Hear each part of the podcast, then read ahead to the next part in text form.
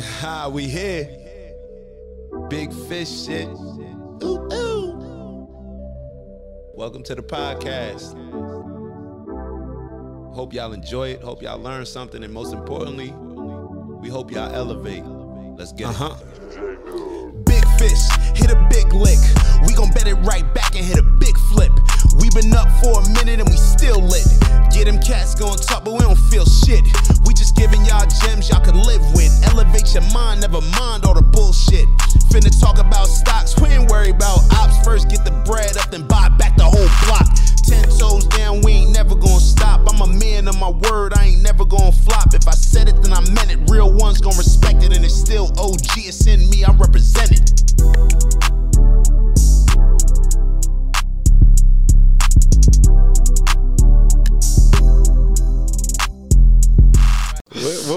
Started. This is going to be a, a casual one. All right. Um, I, I can already tell, and that's in a good way. Even though there are two mics, there are more than two people that will be involved in this show. Um, but of course, I have my big bro on. I got two of my I got two of my big bros here, and then I got my little bro here, who um, I have to thank for the amazing setup. As you can see, this is not a studio. This is really in New York City. But we have the CEO of Stewart Enterprise, Tony Gaines. wow. Thanks. And- Appreciate it. Tony and I met at a Think Billions event. Shout out to Howie P in Cali in the desert. Which which part of that? It's around Palm Springs. All right, so Palm Springs, amazing house. Um, Tony stood out to me because he was the quiet one of one of the quiet guys in the room that I was kind of just observing. Wow. And I'm like, that guy must be something, somebody important, or must know something that uh, I can benefit from. So. Um, that's kind of why I don't even know if you remember the first thing that you did. Uh, well, the first thing that kind of set you apart from a lot of other people was What- Oh, This metal noise. car. Yeah. this noise. So he gave me this, and I was like a little kid when I've got my. I just got an. I just got an Amex account.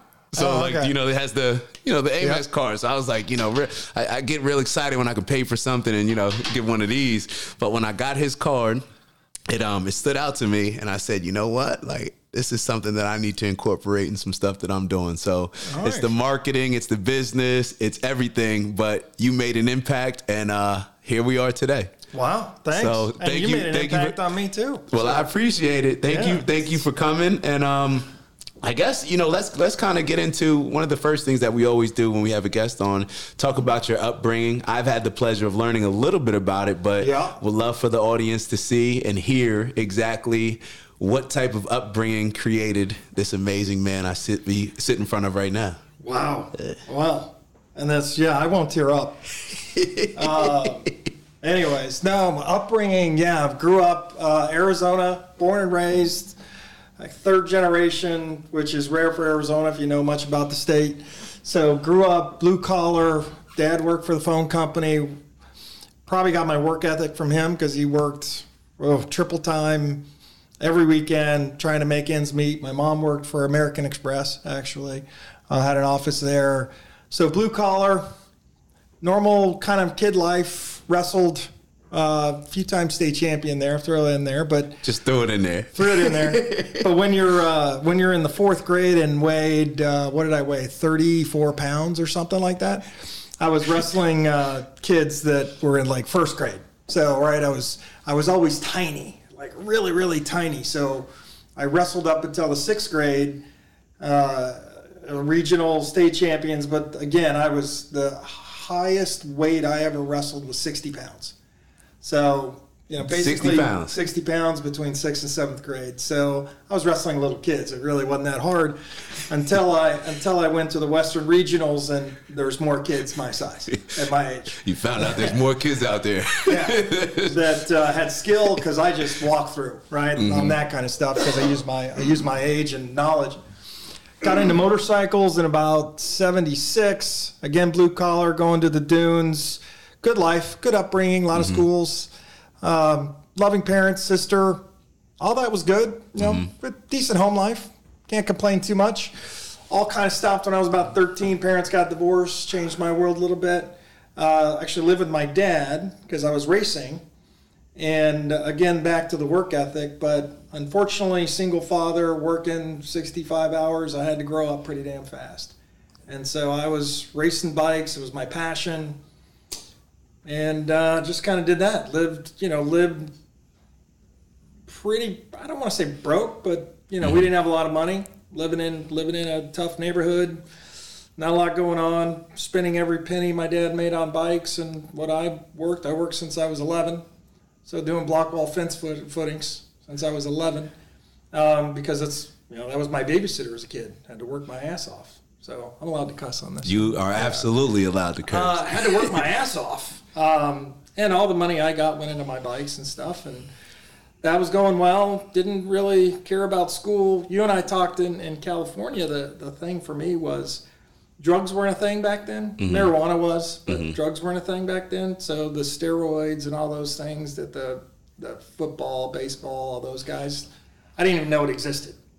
So, and I, and I think I joke. I think I told you if I would have known, I would have. yeah, I would have. I would have traded traded 30 years of life for uh, a healed up injury because in motorcycles you get busted up a lot. yeah. So I broke my first femur when I was 12. Collarbones, ribs, scars on the heart, um, fingers, nose, all that. I've Broken 23 bones, 10 concussions, um, a lot of torn muscles, a lot of other stuff. But that was the upbringing, just hard work, racing, which we talked about. Didn't have a lot of money, so I was. I was uh, at the track. People had motorhomes, big trailers, five, six bikes, and you know, here I am on my year-old bike and old gear and going at it. And did pretty well. Turned pro at uh, well, it's it's two different levels of pro. If you think just kind of like football in a way. So there's there's like you know the junior league or call it like G League in basketball, and then you got you know the big big time. And I turned uh, regional, if you will, pro when I was about 15, 16 and then I turned um, uh, professional, professional supercross, motocross when I was about 17. So, uh, right after uh, graduated high school at 17, that summer raced the amateur nationals. You know, if anyone knows about motorcycles, amateur nationals, it's like the last thing you do before you turn big pro, uh, where you're on, you know, racing stadiums. And then uh, that funny story there, Anaheim 1, which just happened over the weekend, which is a great race if you ever watch it. And uh, broke my femur December 18th on my uh, 18th, basically just after my 18th birthday, two weeks before A1, my pro debut. debut. And a broken femur takes forever. So all my sponsors, all, you know, the next guys up, everything were right behind me. So I raced a couple supercrosses, a couple outdoors, some, some back then what you would call regional nationals, and uh, yeah, that was it. And then I had to get a job. So uh, that that's basically what made me the hard work and perseverance and just nonstop. Yeah, that, that basically built me today, if you will, working my tail off every day. So here I thought football was a tough sport. Yeah. And here I thought that me, you know, starting getting my first job at McDonald's at 14, 15, I thought, you know, I was doing something. And then I hear, you know, you explain all of, you know, your upbringing and it and it's true. I'm a firm believer in I I don't know whether, you know, nature, nurture, but I'm just a firm believer in however you grow up, it's going to shape you um, Yeah. to become who you are, you know, and you kind of were in a situation where it sounds like you were forced to take care of yourself, but a lot of other people in that situation don't necessarily make that decision. You know, a lot of people, it's, um, I was talking earlier to a friend and we were just discussing how when you're put in certain situations, you learn a lot about yourself. So you fortunately learned a lot about yourself at a young age, whether it was bouncing back from injuries, having to take care of yourself, and um, even the the mental side of you know having your parents divorce. Right. You know, I'm sure that that played you know a toll. What what made you go with your dad? That's a That's a, yeah. that's a great so learning yourself. It's a great segue into what you just said. Is my mom? My mom was young when my sister. She was very young, 15, 16. Had me at 19. Was working, doing well. Parents just didn't get along. They needed a divorce. It wasn't one of those like, you know, oh my God, he or she cheated. It was just like they just when they they grew apart as opposed to growing together because they were both. My dad got married right out of the army to my mom, who right had a child at 16. So, I mean, sure, there's plenty of shows that kind of show that kind of world, and um, so they were getting divorced, and my mom was still. My mom was 32, so she was young, and it was one of those. I knew I wanted to race. I knew if I went with my mom, she wasn't going to be able to afford it. When she didn't have a truck, she wasn't going to be able to get me bikes, wasn't going to take me to the track. It wasn't her thing. And I knew that I wouldn't be disciplined, right? With my mom. At that young age, you, At you could just feel age. it. I, I, yeah, I knew it. I, well, I have an older sister that mm um, had a little rough childhood, if you will. Uh, and that's what happens when your mom is, you know, 16 when you're born and you you build your life stuff at an early age and what you're going to do. My sister's great now, by the way, um, but I just like I'm not I'm not going to be successful if I go with my mom. I'm not going to get my joy, if you will, if I go with my mom.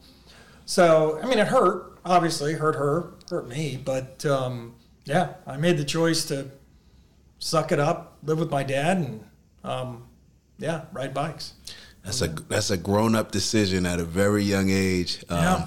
yeah. One that um, I always compare logic versus emotion. Yeah. Um, that seemed like the very logical uh, choice, and a lot of even you know me, I'm 35 years old. A lot of people, I'm sure, older than me, struggle with that aspect. Just making decisions just based on the logic, whether it's relationships. I'm sure we all are in that uh, situation. Yeah, we're, we're, we're actually um, we're in currently my girlfriend's little brother's apartment, so we have to, you know, be a little bit careful here. Um, but but relationships, the same thing. You know, sometimes we're with people that, you know, the emotions keep us in certain situations where, logically speaking, it's like this yeah. just doesn't make sense. Well, we talked about. It. I was yeah. engaged at 19, 20, um, going to college, junior college, working full time. And it was the same sort of decision as I did when I was 13. I was sitting at lunch with my best friends and the best friend's parents, actually, mom and sister. And they were sitting just having lunch. They're like, What do you want to do with your life? And it was probably one of the most profound questions I've ever gotten ever. And I just, not this. You know, I don't want to work in a warehouse making 25K a year, uh, married to, you know, this, this girl I was dating. She was a great person, mm-hmm. wonderful. Just one of those things where uh, you either get married and possibly be miserable or you break it off, right? Loved her. She was great, great person, great personality, but I was just too young. I was 19, 20, wanting to get married. Not a not a smart decision yeah. at all. Yeah. And uh, at that that day, I think I might have even told you that day, I went to um, Barnes and Noble, but it wasn't Barnes and Noble back then. Got the U.S. News top 25 public colleges, and I applied to everyone. Then it was no one in my family had ever gone to college. I didn't even know where the colleges were. And here I am applying to, you know, Rice, Stanford. And I think I was getting before when I put the stamp on the letter and put it into the mailbox, I think the postman just opened it, said no, and put it back in for me. Um, but yeah, I applied to top 25, and of the top 25, I only got two acceptance letters, and uh, one was Minnesota, one was Purdue. And so uh, it was for me. It was an easy decision. It was, was Purdue. you made the right decision. But I didn't even know where it was. Right. Yeah. I mean, I, I, mean, I grew up on yeah. racing, but I didn't watch college sports. Mm-hmm. I didn't care about college sports. I didn't care about colleges. I was never ever going to go. Never taken the SAT. Never taken the ACT. Graduated 792nd in my class with a 192. Not because I was, you know, Zuba. I just never went. I mean, I was I left Friday morning for California to race, and I got home Monday. And if I was injured, you know, I missed a few days of school.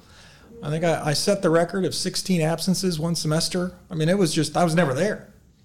But uh, junior college got me a decent GPA and got me into Purdue. And I graduated Purdue with a basically a 3.0, 3.1. But, um, and then I went to work for Gallo, and yeah, the rest is history. Would yeah. you, how at such a young age, like we, even the first two decisions. All right. So the first decision, you know, just understanding where you're going to live, you know, the decision with marriage, you know, not to kind of just, I guess the ability to realize that this is not what I want. Right. And then the discipline to say I'm leaving this current situation, even though I love her, situation is great, but I just need more. Right. Um, was it what was in you that just made you at such a young age realize was it the state championships in wrestling? Like what was it that made you just realize I can do better? Like there's there's something bigger out here for me. I'm not just boxed in by my current situation, current environment, current upbringing. That's that's that's a good question, and I think it probably um, I, the grass is always greener on the other side, right? Kind of deal. It's like I always wanted when I was a kid. It was funny. I always wanted the you know I wanted a Beamer, you know, or I wanted a Porsche, or I wanted something that someone else had, the big house, the big mansion. You know, I had friends with money, and they all had their toys and their trailers, and at a young age, I wanted that, mm-hmm. right? So what's going to get me? I saw I saw goods, or well, in essence, homes, cars, as success, which I don't today, but back then I did. And it was like, okay, what am I going to do to get that? Because if I don't better myself, then I'm going to keep doing exactly what I'm doing now. And like I said, I was going to be making, you know, 25 grand. Um, my best friend still works for his parents.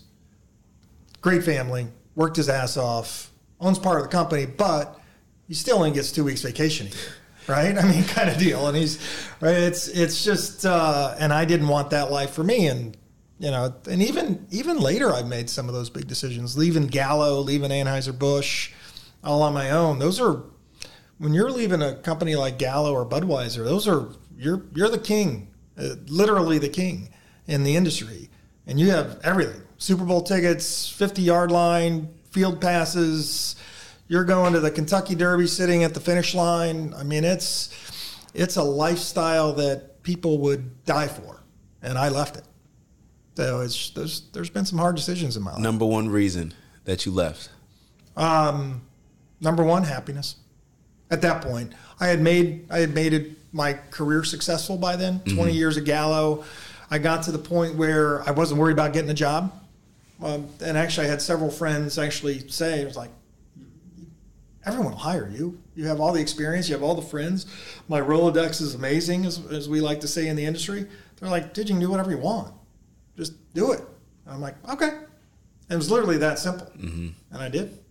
And okay, so this is something that I struggle with, and I think uh-huh. we may have touched on it, but um, the happiness. You know, uh-huh. it's something for me that most of my success, like let's say with football, it's come from me just locking in, pushing happiness to the side. This is what I'm doing. I don't care if I'm miserable. I don't care if I'm depressed. Like I don't care. I need to just lock in in order to get to this goal. And as I get older and older, I realize that I need more of a balance. And but it's tough because it's like I'm always going to fall back on what I know will get me the desired outcome that I'm looking for rather than well let me try to have a little bit more enjoyment in my life so Right. I'm, I'm always balancing between the pleasure and the purpose and it's almost like if i can describe it let's say i have a cup if i have a cup and i'll ask you this if i have a, if you had a cup in front of you Uh-huh. let's say at 25 years old matter of fact you're 35 you're me Yeah. and you have two bottles of whatever. You have your bottle of pleasure and your bottle of purpose. Yeah. How much are you putting in your glass of each? Like you can only fill up, you know, obviously it's going to be maybe is it 50% purpose, 50% pleasure. What would your cup consist of? Oof. Well, At, At 35, 35. At 35. 35. Whoa, that would have been. Yeah, that was actually back then, which is kind of funny. I I went the other way um, at 35, and I added more pleasure because at that point I had been with Gallo uh, 12 years, I guess, 13 years. Moved back to Arizona. Friends were all there working. I'm still working hard. Uh, married, no kids yet, and I made the decision for more pleasure. So I bought a motorcycle again. So it'd be like you going back into football, right? It's like, hey, I'm going to go in and, and uh, because to me it was fun, and so I picked pleasure at the time, put my career actually on hold, um, because the Gallo didn't appreciate me because I turned professional again. They didn't regional professional, not not the motocross, supercross like you see on TV, just local uh, West uh, national stuff. And um, so I was riding again, happy as can be, right? Because when I'm on a bike, I'm happy as can be, and uh, I picked pleasure. Hurt my career for a few years. But was it worth it? Uh, well, that was two blown ACLs, microfractured my knees, both tip tip femur joints, uh, shattered or uh, cut all the nerves in my forehead. I had another major, major, major concussion, knocked out for 10 plus minutes, lost four hours. But yes, it was it was worth it. Um, and the only reason I stopped and I went back to work as opposed to pleasure was I couldn't ride anymore. So I took that pleasure energy and I put it into work and was more successful. You knew that you could always go back and and do well ride. on that side. Yeah. You knew you could always, yeah. Yeah, and it's it's my issue with riding a bike isn't isn't uh, doing well or not. Is I I um, it's kind of like the kids at the basketball court that played college ball or maybe semi pro went you know went and played in Italy or something. I had some from friends back in Phoenix that did that, and they thought they could still make it. Um, and you laugh at those guys like, dude, you're 35 years old. You're not you're not joining the Celtics. Let it go, right? Um, but my problem was like them, I get on a bike, I, I don't think. It's literally natural. Some little kid comes by and hits you or, you know, does something, it's on. And I, you know, and I was a little aggressive when it came to uh, riding. So it would be on and I'd go after him. Literally, you know, 17 year old kid trying to make it like I did. And, and here I am chasing him down, trying to pass him, right? Not just this mental thing in my head. And I realized I couldn't do that anymore uh, at that point. I could ride, but I couldn't. I couldn't ride at the track because it was I was going to be 16 again, and um, so I didn't. I haven't ridden a bike in 20 years. So yeah, but that 35 I did pleasure. Now I took that same passion, if you will, into my work to the opposite way um, for the next what would have been three years, and very successful. You know, I was at E and J Gallo at the time. Um, opened up Walgreens. So the reason that you know you can go to Walgreens and buy wine and beer right now is is uh, because I worked with Walgreens. Uh, a couple other people, not just me, but I was the guy who put wine back in Walgreens. And at the time, um, I was doing convenience for Gallo. Had a 65 share of the market. We did more wine in Gallo than we did in restaurants, bars, and stadiums worked my ass off, killed it, absolutely killed it. So that became your new passion. That was it. But I was also working six, seven days a week, uh, traveling four days a week minimum, and it was just the opposite. Hundred percent of mine was work. No outside. I mean, my wife. I was married, didn't have kids at the time. And then I had my son in 2005, and that was a blessing because then that made me change a little bit, settle down, and uh, the reason I left Budweiser, I'll take you there, is so I wanted to be home more. Right, you got a you know son, I got my boy, right, if you will, Got and your I boy. got my boy, and I was going to raise him. And uh, my wife's amazing, amazing mother, and it's like, okay, I need to be there too for him. So what I was doing was I would travel Monday through Thursday. I'd fly home Thursday night. My wife would say, "Here's your son." And so now it was almost like single mom four days, single dad three days. Wasn't she helped a lot? But when he got old enough, it was great. I would pick him up from daycare. We'd go to the gym. He would play Lifetime Fitness, uh, if people go to that out here. He would play with kids, have a great time. I'd be playing basketball for two hours. We'd hang out. If we weren't doing that, we'd get in the car and I'd drive to LA and we would go to Legoland or Disney or whatever, right? It was like every, it was just nonstop, three days of pleasure, four days of working my ass off, if you will. And that was a great balance. And then I went to Budweiser and they moved me to St. Louis and they took the, the pleasure away, if you will. And that's the reason I left Budweiser. Great company, great beer, but I think, and my wife said it because we had to move to St. Louis. She goes, I don't know why I moved to St. Louis. You're never home. Mm. And it may, may sound exciting, but you know, you're working, traveling Monday through Friday. You're calling on major accounts, whether it be 7-Eleven, Circle K, Walgreens, Rite Aid, doesn't matter. Um, and then you would think, like I was doing before, I get home Friday morning or Friday afternoon and have the pleasure of the weekend. But that's not that's not my job at Budweiser. My job was then take the CEO of a chain to the Indy 500. Cardinals obviously play in in um, St. Louis. You got an entertainment box. Well, I had so many customers. It wasn't like you take someone to a game on a Tuesday and then you're done for the month. No, I had people in every week in St. Louis that I, you take them to the game or a hockey game, or you're going to Indy, you're going to a football game, Super Bowls, hockey. I mean, because Budweiser's all sports, mm. and everyone wants to be entertained. And when you have all those clients, you're entertaining. So I'd get home, call it Friday, say hi, and then I'm going to the game. Get back at midnight, wake up the next morning, you're going golfing or you're going somewhere else. And I, I'm trying to remember my first year at AB I think I was only I was only home like 21 days or something. It was 21 days out of what? A year. It was it was stupid, absolutely ridiculous. And um, same sort of thing. I wasn't happy. Was just I was back to 24/7 working hard. Had a at that point my son was in third, fourth grade, something like that, third grade, and uh, just you know watch him grow up really without me in essence, right? Because it's you know, hey, dad's home. Mm-hmm. You know, hey, dad's leaving. Mm-hmm. So uh, I just called up one day and I go, look, it's I'm not I'm not back to 35. Uh, working, not going to work 24 7, 365 for this company. Uh, Budweiser's brutal and the work life balance at the time. Don't know how they are now, but then it was at the time. They didn't care. Mm-hmm. You had to work and uh, you had to get the job done. You had to get your market share. It's just the way it worked. And so I'm like, you know what, I'm leaving. Same, left the best job in the industry. People thought I was crazy. Did an e-cig startup.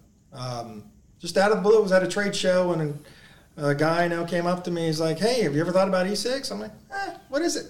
It's hot. Like, and Logic electronic cigarettes mm-hmm. is huge, obviously here in New York, New Jersey.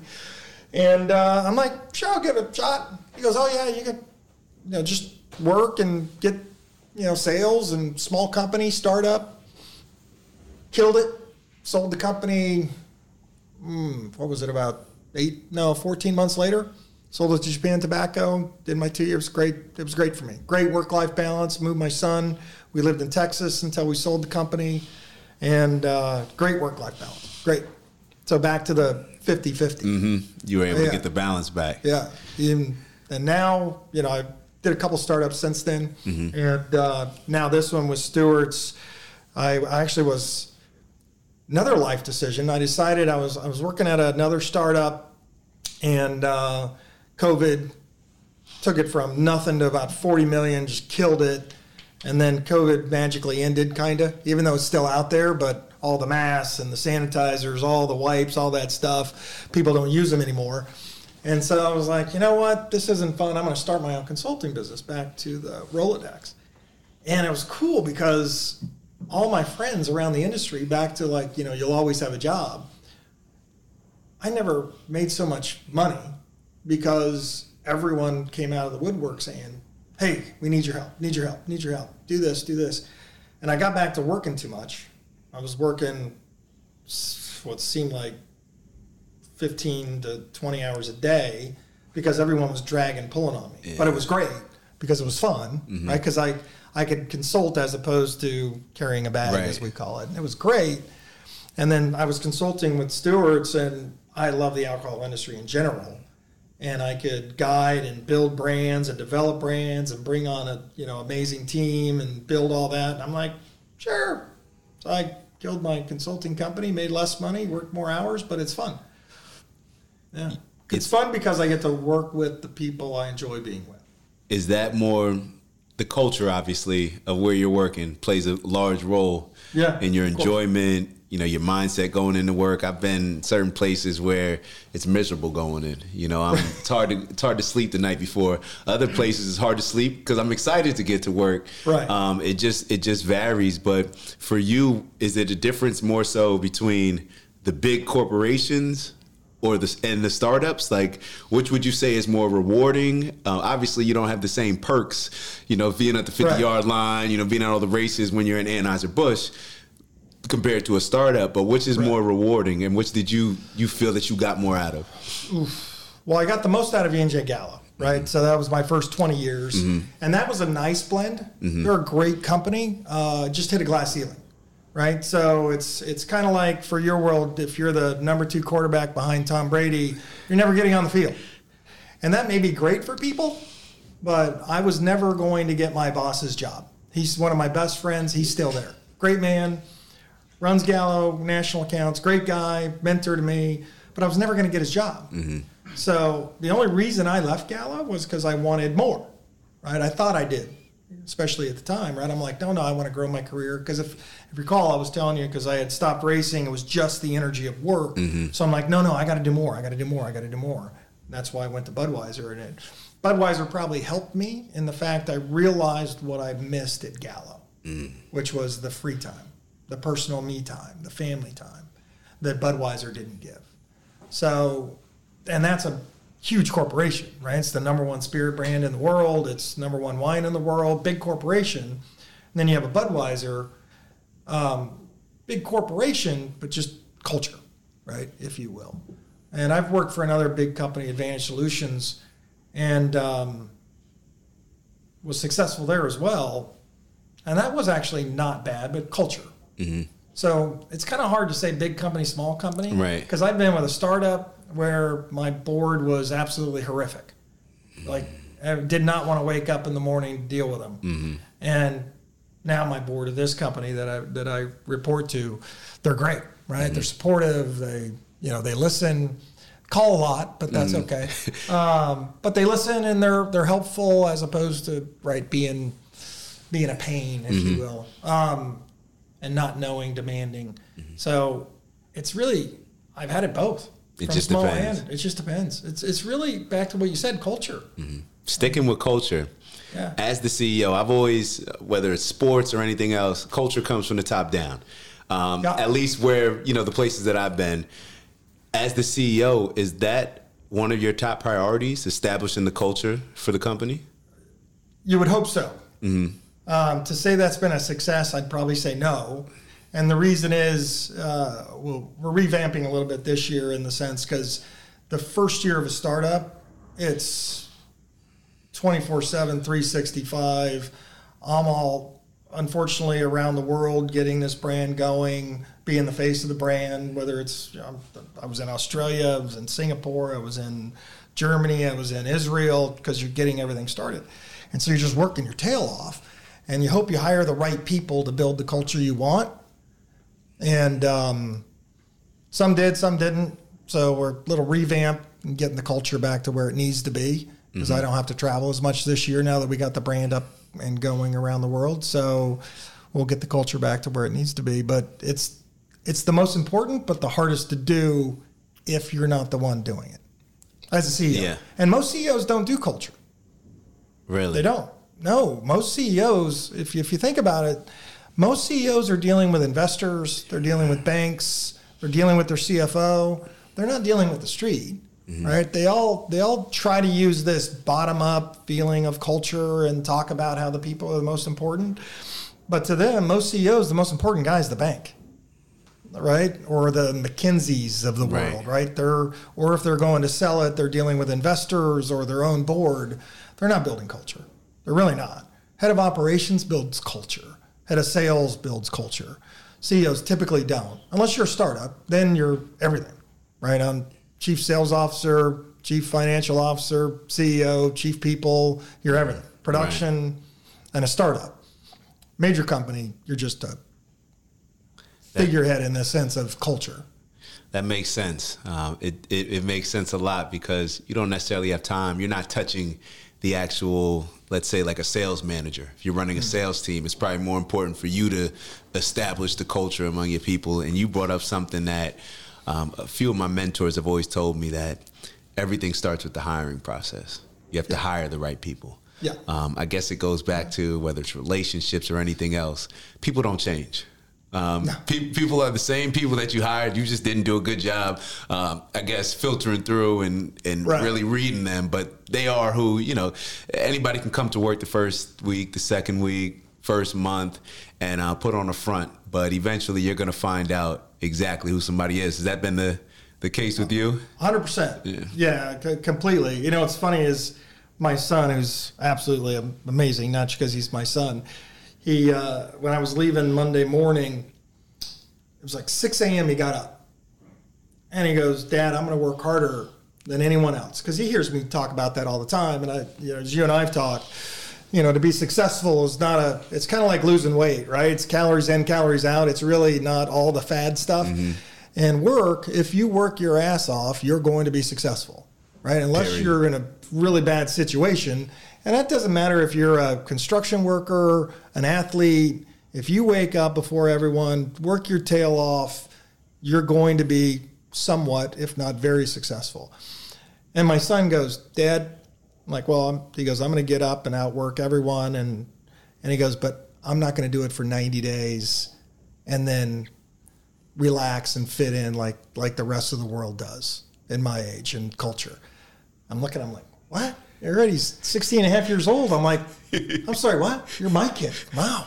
And, it, and it's true though. You get a lot of people that'll do the first two weeks, three months, work their tail off, get into a system, and then we used to laugh about Florida. Give you another quick story: is um, you could never have anyone in Florida for more than two years.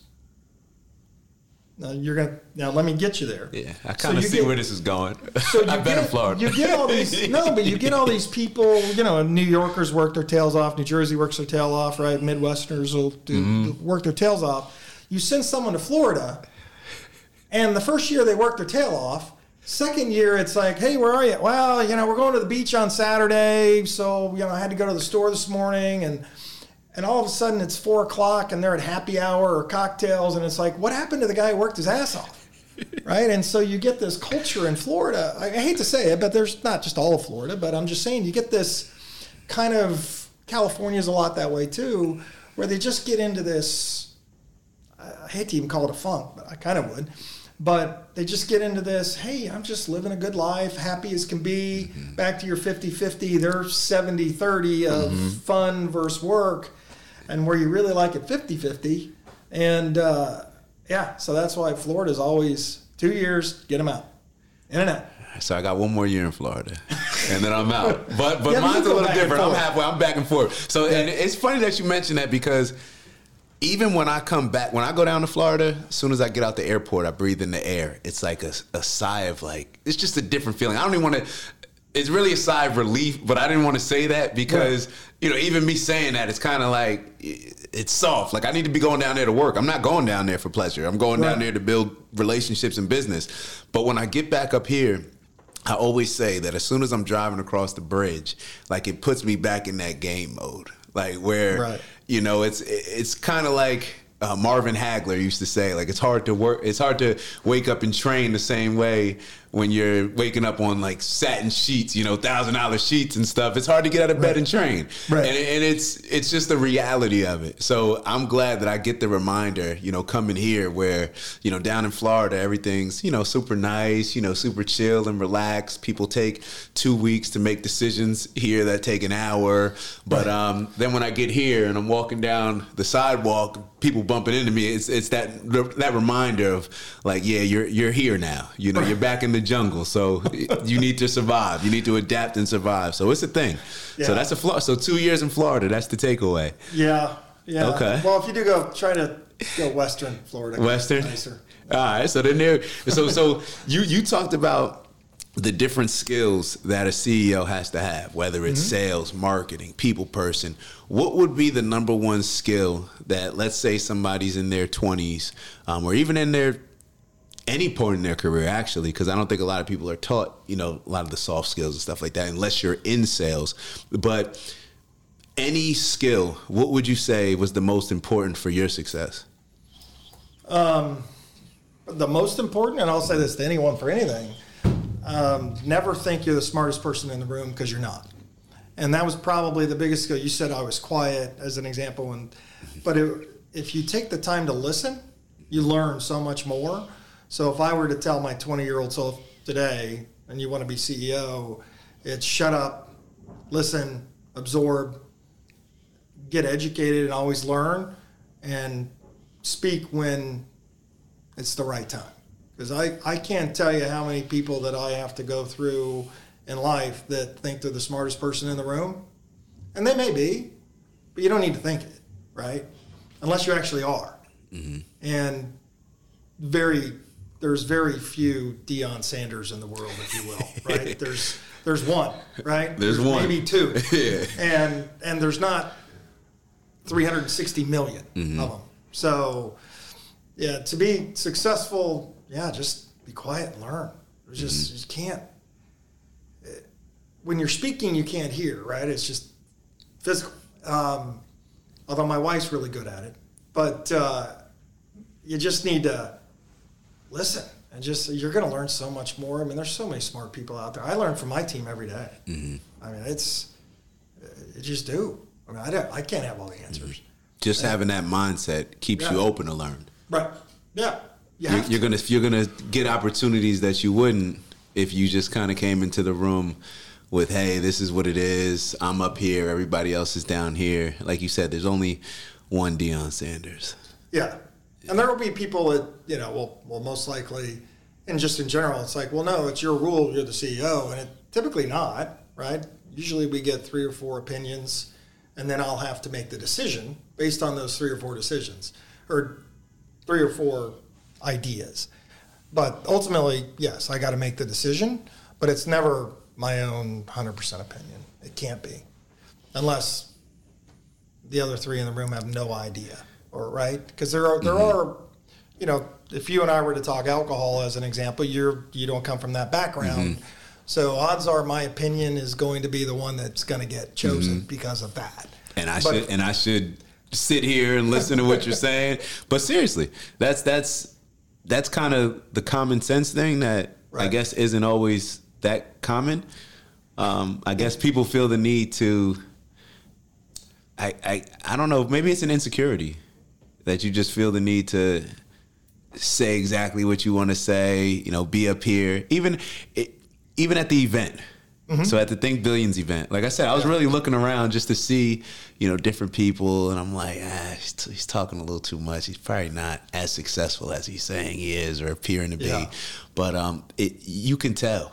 You could. It's a. It's a. Uh, my college coach used to call it um, a quiet confidence bordering on cockiness. I don't think you had the bordering on cockiness. I think you just had the quiet confidence, at least from me. But I think the bordering on cockiness um, is important with the quiet, with the you know, as long as you have both aspects of it. Yeah, I, I would I would agree on that. Mm-hmm. What my favorite line from coaches was, uh, you know, uh, act like you're going to be there again when you score a Mm. touchdown. Because I did play a little football as a kid or wrestled and, and different things. And my coaches always, and even racing, you know, if I'd win, it, and my dad instilled this in me too. You know, don't be that cocky punk. And I was I was a punk. I'll give you that. um, but it was always act like you're going to be there again. Act like you're going to win again. So if I won, I didn't, you know, throw the bike down, jump up and down, scream, "Hey, look at me!" I just won and went back to the truck and parked it and sat there, mm-hmm. right? Um, because I always had that in my head: act like you're going to be there again. Because no one likes a bragger. No one mm-hmm. likes that cocky, you know, person self-promoting. Usually, mm-hmm. right? Those are the ones you look to knock down. And uh, yeah, I didn't want to be knocked down. I was usually knocking those cocky ones down myself. That's why I said I You was bull, pretty you bullied the I was- bullies. Um, and, and it's, well, it's, and I tell my son that today. Even it's like if you get a bully, pop him in the mouth. Mm-hmm. I mean, just that simple. End it quick. End it. Yeah, right there. If someone's being a bully and picking on you, hit him. Well, obviously, don't say that in front of his mother, but uh, Even uh, another quick story. I don't know how long you want to go, but he was in grade school and two kids jumped him, kind of picked on him at, at public school when he was like kindergarten or first grade, just you know kids. And he got up, hit one, and started swinging at the other. Well, the principal calls, and I got to go pick him up, right? Because he's getting kicked out for the day or whatever. And I'm sitting there in front of the principal. I'm like, what happened? He goes, well, Austin was playing in the sand, and these two kids came up and pushed him, threw sand on him, and and he got up and hit one, and then was going after the other. And I go, oh, I go, so two kids were picking on him. He's like, yeah, but Austin, you know, hit him. He, you know, he's got to got to go. I go, great. Hey, buddy, you want to go to a movie? And the principal just looked at me. You said it in front of. Of course. And I looked at the principal and I go, I go, do you? I go, he did exactly what he should do. I'm not going to raise a, a wussy. I go, he did what he should do. You you aggressively go at a bully if they're a bully, and it teaches them right away that you're not the one to mess with. Because I was tiny, remember? Mm-hmm. So I never lost a fight in my life because well, one, I was a decent wrestler, and two, I was kind of a nice kid in general. But if I got in a fight, I'd swing right away. Finish it first. First, yeah. I mean, you, you go. It's right there. And uh, you know, you don't chatter. It's like people sit there and chatter. No, no, no. It's if it's going, it's going. Um, I haven't had a fight since high school. So, but he, he did that, and, and the principal. I'm like, I'm not raising a wussy. Two kids picked on him. I go, you need to discipline the teachers for not watching because all mm-hmm. six of them were out there looking at each other, chatting about the weekend or whatever, and not watching the kids, right? Because at that age, they're trying to, you know, punch, bite, kick, feel, you know, feel the world out, and so they're going to have more of those confrontations. And if you let it happen, they're going to happen through life, right? Mm-hmm. Because you build your future as a child, right? I still ta say to this day, at 14, pretty much all men are done, right? With the way they're going to be. Mm-hmm. If they're a liar at 14, they're going to be a liar at 40. If mm-hmm. they, right? If they're a cheater at 14, they're going to be a cheater at 40. Right? It's mm-hmm. just, if they're a jerk, they're going to most likely be a jerk. It's just, for some reason, men or males at that age kind of had built their culture, if you will. At least I did, and most of my friends were that way. I can, to this day, I can say, 14, you were exactly the same way that you are today. More Um, people should need to know that. You told me that when we were talking about relationships and everything, and that stuck with me. Uh, made me made me uh, think about a lot, and it made me change my perspective in a lot of relationships that I have overall. And I don't think people realize I, if people accept that, I think there will be more of an emphasis on the development of a child before they're 14. And so my question to you is, uh, I, I'm not sure. Um, I don't. Well, I'm very much just aligned with your thinking. Uh, You know that you can't raise a soft kid. It's not right. It's not fair to your child. No. It's not fair to him um, Or her. or her Yeah. or her and that's something that i feel like society has tried to like get us to move our position on and i'm trying to be i'm trying to be pc saying this stuff but um it, it, it bothers me it bothers me a lot i feel like Yeah, a lot of our Yeah. kids are soft the generations are soft and i feel like if you if you step up and say something like you said, exactly what you should have in front of that principal, uh, you get a lot of backlash. And I, I guess my question to you is, how do we kind of reset things? Because it, it's it's a huge problem. It's a, Yeah. I see it. And I'm glad you said boys and girls. It's not fair too, because Right. I see it a lot in not only the young boys, but the you know the the, inter, the interactions that I have, my relationship, I see it in, and it's you just don't. It's it's just a mindset where it's like, hey, we cannot raise our kids to be this soft because we're crippling them for the future. Hundred percent, yeah. You'd, fi- you'd find it. My wife's an Iowa farm girl, and she's tough as nails. So my kid didn't have a chance. He was going to be tough. He was not going to be, you know, a participation ribbon at you know for 18th place. He just wasn't going to get that, and he wasn't going to get away with fake crying and all that. Because yeah, Mike, as as our parents said, I'll give you a reason to cry. Um, that culture. Um, Participation so trophies. Partic- yeah, he doesn't. You're not, you're not with the participation trophy? No, not at all. I mean, you're, yeah, you're first or last, Ricky Bobby. Uh, So your, your son comes home he just um, I don't know. It's a tournament. Let's say it's a tournament, uh-huh. and um, he got fifth place, sixth place, whatever it is. Doesn't really matter. Yeah. But they give you know, hey, everybody got trophies though. Yeah. I've always said, I told my girlfriend this. I said I can't wait until the day that that happens. You know, hopefully my kid. Well, I don't even want my kid to always win. You know, I want right. to learn some of the right. lessons, or her to learn some of the lessons. But I cannot wait till the day that my future child brings home a participation trophy, and hopefully I'm in front of the coach. you know, yeah. whoever gave them the trophy, because they are. I'm going to force them to destroy that trophy, that ribbon, whatever it is, because it's setting the wrong. You're, you're confusing yeah. the kids. Right. You're you're making them feel that they're entitled to something if they didn't win. That's simple life. Sports is supposed to mirror life, right. not give you, not misguide you based on life. Right. So that's we're, we're on the same page with that. Yeah, like if Austin got them, they were sitting in a closet somewhere probably because you know we didn't. But it's part of that. To your point, it's part of the culture today. Um, and it's unfortunate, right? It's you you go and you lose a soccer game, you still get to go to I don't know McDonald's, the ice cream store, and you it's a party as opposed to a competition. Life life unfortunately is a competition, right? Because mm-hmm. if you know we're going for the same job, we're not both getting the job, right? If we're both going for the raise, we're both right going for a parking spot. Life is a competition, and uh, yeah, you know, we can we can sit there in the parking lot all day long and wave each other to the to the spot, but mm. that typically doesn't happen in life, mm. as you know. And you can't raise your kids that way. Um, shouldn't at least. I mean, I I guess I'm giving advice on raising kids, but I mean, you got to give them life skills before they're 14, or you're done. Mm-hmm. 15. This, the, this yeah. is the jungle. This is the, it's, yeah. it's the jungle. We're competing for resources, yeah. and if you if you raise your kid thinking that it's anything but that, then to me, you're you're neglecting your role right. as a parent. Yeah, like, and, that, and, I, and I, get it, and, yeah. I'm, and I'm speaking from somebody who doesn't have kids. I want to be clear on that. Right. But from my perspective, I I see how it is. I'm competing in everything that I'm doing. Like there's a comp. Everything is a competition.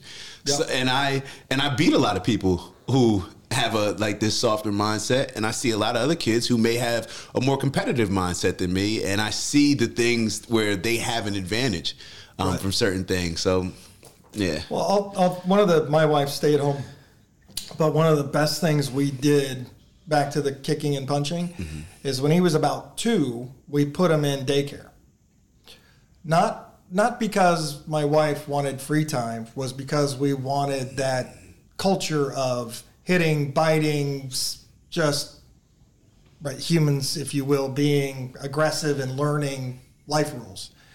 And you don't get that if they're at home watching Bugs Bunny all day. I mean, you don't. You're not going to get that culture of the fight, if you will.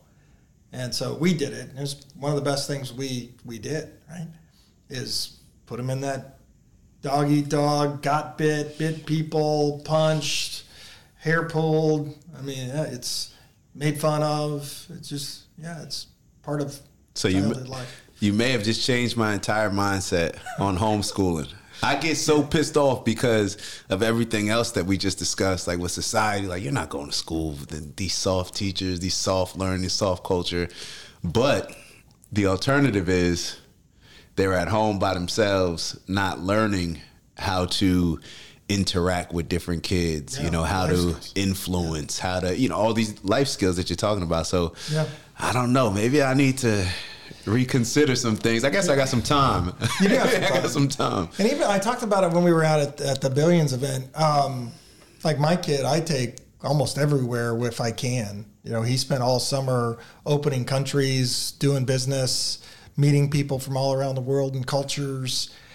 Just just because I didn't want him to be, mm-hmm. right? The not knowing, not seeing, just watching the news. Because right now the news is brutal in the sense of everyone, everyone saying everyone else is wrong, right? And and I hate to call it fake news because it's just news to sell advertising, really. Mm-hmm. But you know, my child is sitting at home watching, you know, seeing the news, seeing the news on the radio, and it's not real life, right? So I took him to Portland because was one of the 50 states we had to still see. And it was crazy. It's like, oh my God, you're going to Portland. People are pulling people out of cars and beating them up, and all these things are going on. And oh my God, how do you go there? My wife's like, you can't go downtown. Of course, I did. Nicest people in the world. No one getting pulled out of a car. No one getting beat up. Nothing. No, no real graffiti. We walked around downtown all day. Great time. People were as nice as can be, opening doors, friendly. Nothing like you saw on TV. Not even close. That what you saw on TV was like a kind of a two block area. That's a little it. pocket. Little pocket, which mm-hmm. is a pocket of life. Pockets everywhere. Right. and and so literally it was like, honey, it was fine. So we were, you know, we were next to Ramallah in Israel. You know, we went. There wasn't there wasn't people in the back of trucks with machine guns. There wasn't people yelling and fighting. Nicest people in the world. The world is friendly if you get out there. Mm-hmm. But if you just watch the news, you think, oh my God, why would you? Why would you go to, you know, wherever? Like it was, it was fine. It's great. Mm-hmm. Right? It was it was see great to see new cultures. But that's and not good advertisement. No, doesn't sell doesn't sell news channels. No, doesn't sell podcasts.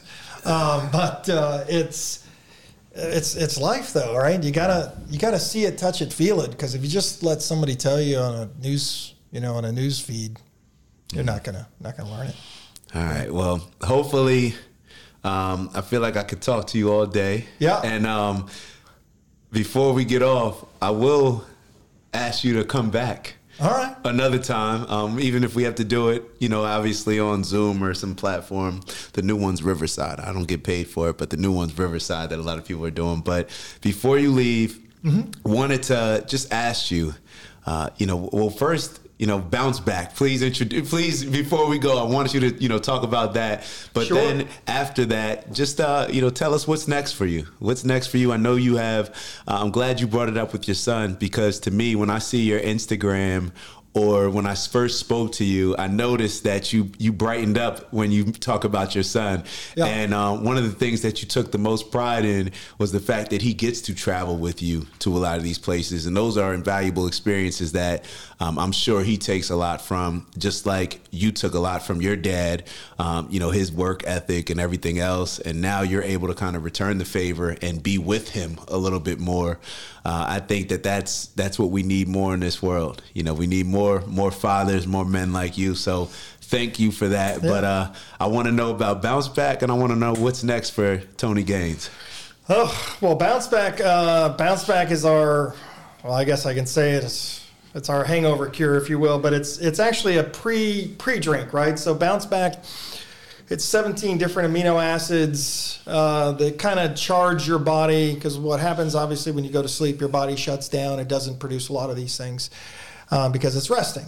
So what this does is it puts it in your body before you go to sleep, as opposed to most hangover cures, which are really just B12 and salt, mm. right? So you take a couple aspirin, you drink a Pedialyte, and hey, I feel great, but you felt terrible for the two hours until it kicked in. What Bounce Back does, you take it as the last drink of the night. Like a lot of people say, drink so take two aspirin and water. You can do that, but Bounce Back, if you will, puts all the vitamins, minerals in the night before. So the last little drink, you can even put vodka in it. If you want to have that last drink with vodka, it's fine. The minerals are still in there, vitamins, minerals still in there. You drink it, and you wake up without the hangover, as opposed to chasing the aspirin bottle. So that that's that one. Product wise, with the company Stewart's internationally is doing incredible. We're opening up some Central America, Mexico. We just opened up Mexico, working on Japan. Uh, we open up Israel this spring. Uh, we'll open up all the islands, uh, Greek islands, Spanish islands, if you will, this summer. We, we did a little bit last summer. We'll do a little mm-hmm. more aggressive this year. Um, obviously, UK, Ireland, all that's great. US is going really good. We're, we're doing a reboot in the sense of not trying to go to all 50 states. And when I say reboot, we're just saying, you know what? We got 20, I think we're at 22 states right now. We're okay. Great we're in Walmart, Safeway, Kroger. We're in all the big ones. Things are going great. Now let's focus in those states that we have now and blow the brand up as opposed to just getting distribution, right? So that's that's kind of new for us. And then we have two new products. There's a hundred cal. It's not here. Um, it's kind of the tequila soda, tequila grapefruit drink that comes out ooh, February 1st, roughly. And then we got a little canned cocktail, old fashioned Manhattan, chocolate martini, and espresso martini. It's just, oh, it's just heaven. Um, I could drink them all day if, if I, you know, if I could. Um, but they actually come out as well in February, and those those drinks are just in, incredible. So if you know you get all the people that's like, oh, I make the greatest Manhattan in the world, and it takes them 30 minutes, and you're going thirsty. Come on, right? Um, this is you know you pour it in a glass, can pour it in a glass, and it's all ready to go Mm-hmm. for you. So that that part's good. Um, and then the rest is just you know this being successful. Mm-hmm. You know, my my son wants to go to college, as I think we talked about. Still need to find someone that has a hookup at Morehouse. Don't so if you know anyone, let we me know. we need to the next episode. So re- very quickly because I got to let you go. Yep. Um, I, Tony's a very busy man, obviously, but um, I was so blown away when you mentioned your son interested in going to Morehouse. Yeah. For a lot of different reasons. Um, Yeah. It's uh, it. I think because you've had so many different experiences and you're bringing your son to different experiences, it allows you to see the world differently than what society tries to force on us. And I think we need more of that. And that's probably one of the things that I would love to elaborate on Sure. on the next time. Excellent. Love So to. Yeah. um, I, I'm excited Yeah. for it. When you go down to Morehouse and tour, let me know. I'll be coming there. And, Come with me? And anytime that your son can't come on a trip, we got Johnny, but I'm always here as well. So I appreciate you coming on. Appreciate you giving us these gems. And everybody at home, make sure you guys check out Stewart. Um, they're doing all the hard rock stuff. So there's a lot of different options. I'm sitting here, I'm drinking the the margarita cocktail. It's amazing, and uh, I, I'm uh, I'm very appreciative. I'm very appreciative. Thank you. Thank you. Appreciate that. So, All right. ah, we here. Big fish shit. Ooh, ooh. Welcome to the podcast. Hope y'all enjoy it. Hope y'all learn something, and most importantly, we hope y'all elevate. Let's get Uh-huh. it. Big fish, hit a big lick. We gon' bet it right back and hit a big flip. We been up for a minute and we still lit. Get them cats going top, but we don't feel shit. We just giving y'all gems y'all can live with. Elevate your mind, never mind all the bullshit. Finna talk about stocks, we ain't worry about ops. First get the bread up, then buy back the whole block. Ten toes down, we ain't never gonna stop. I'm a man of my word, I ain't never gonna flop. If I said it, then I meant it. Real ones gonna respect it, and it's still OG, it's in me, I represent it.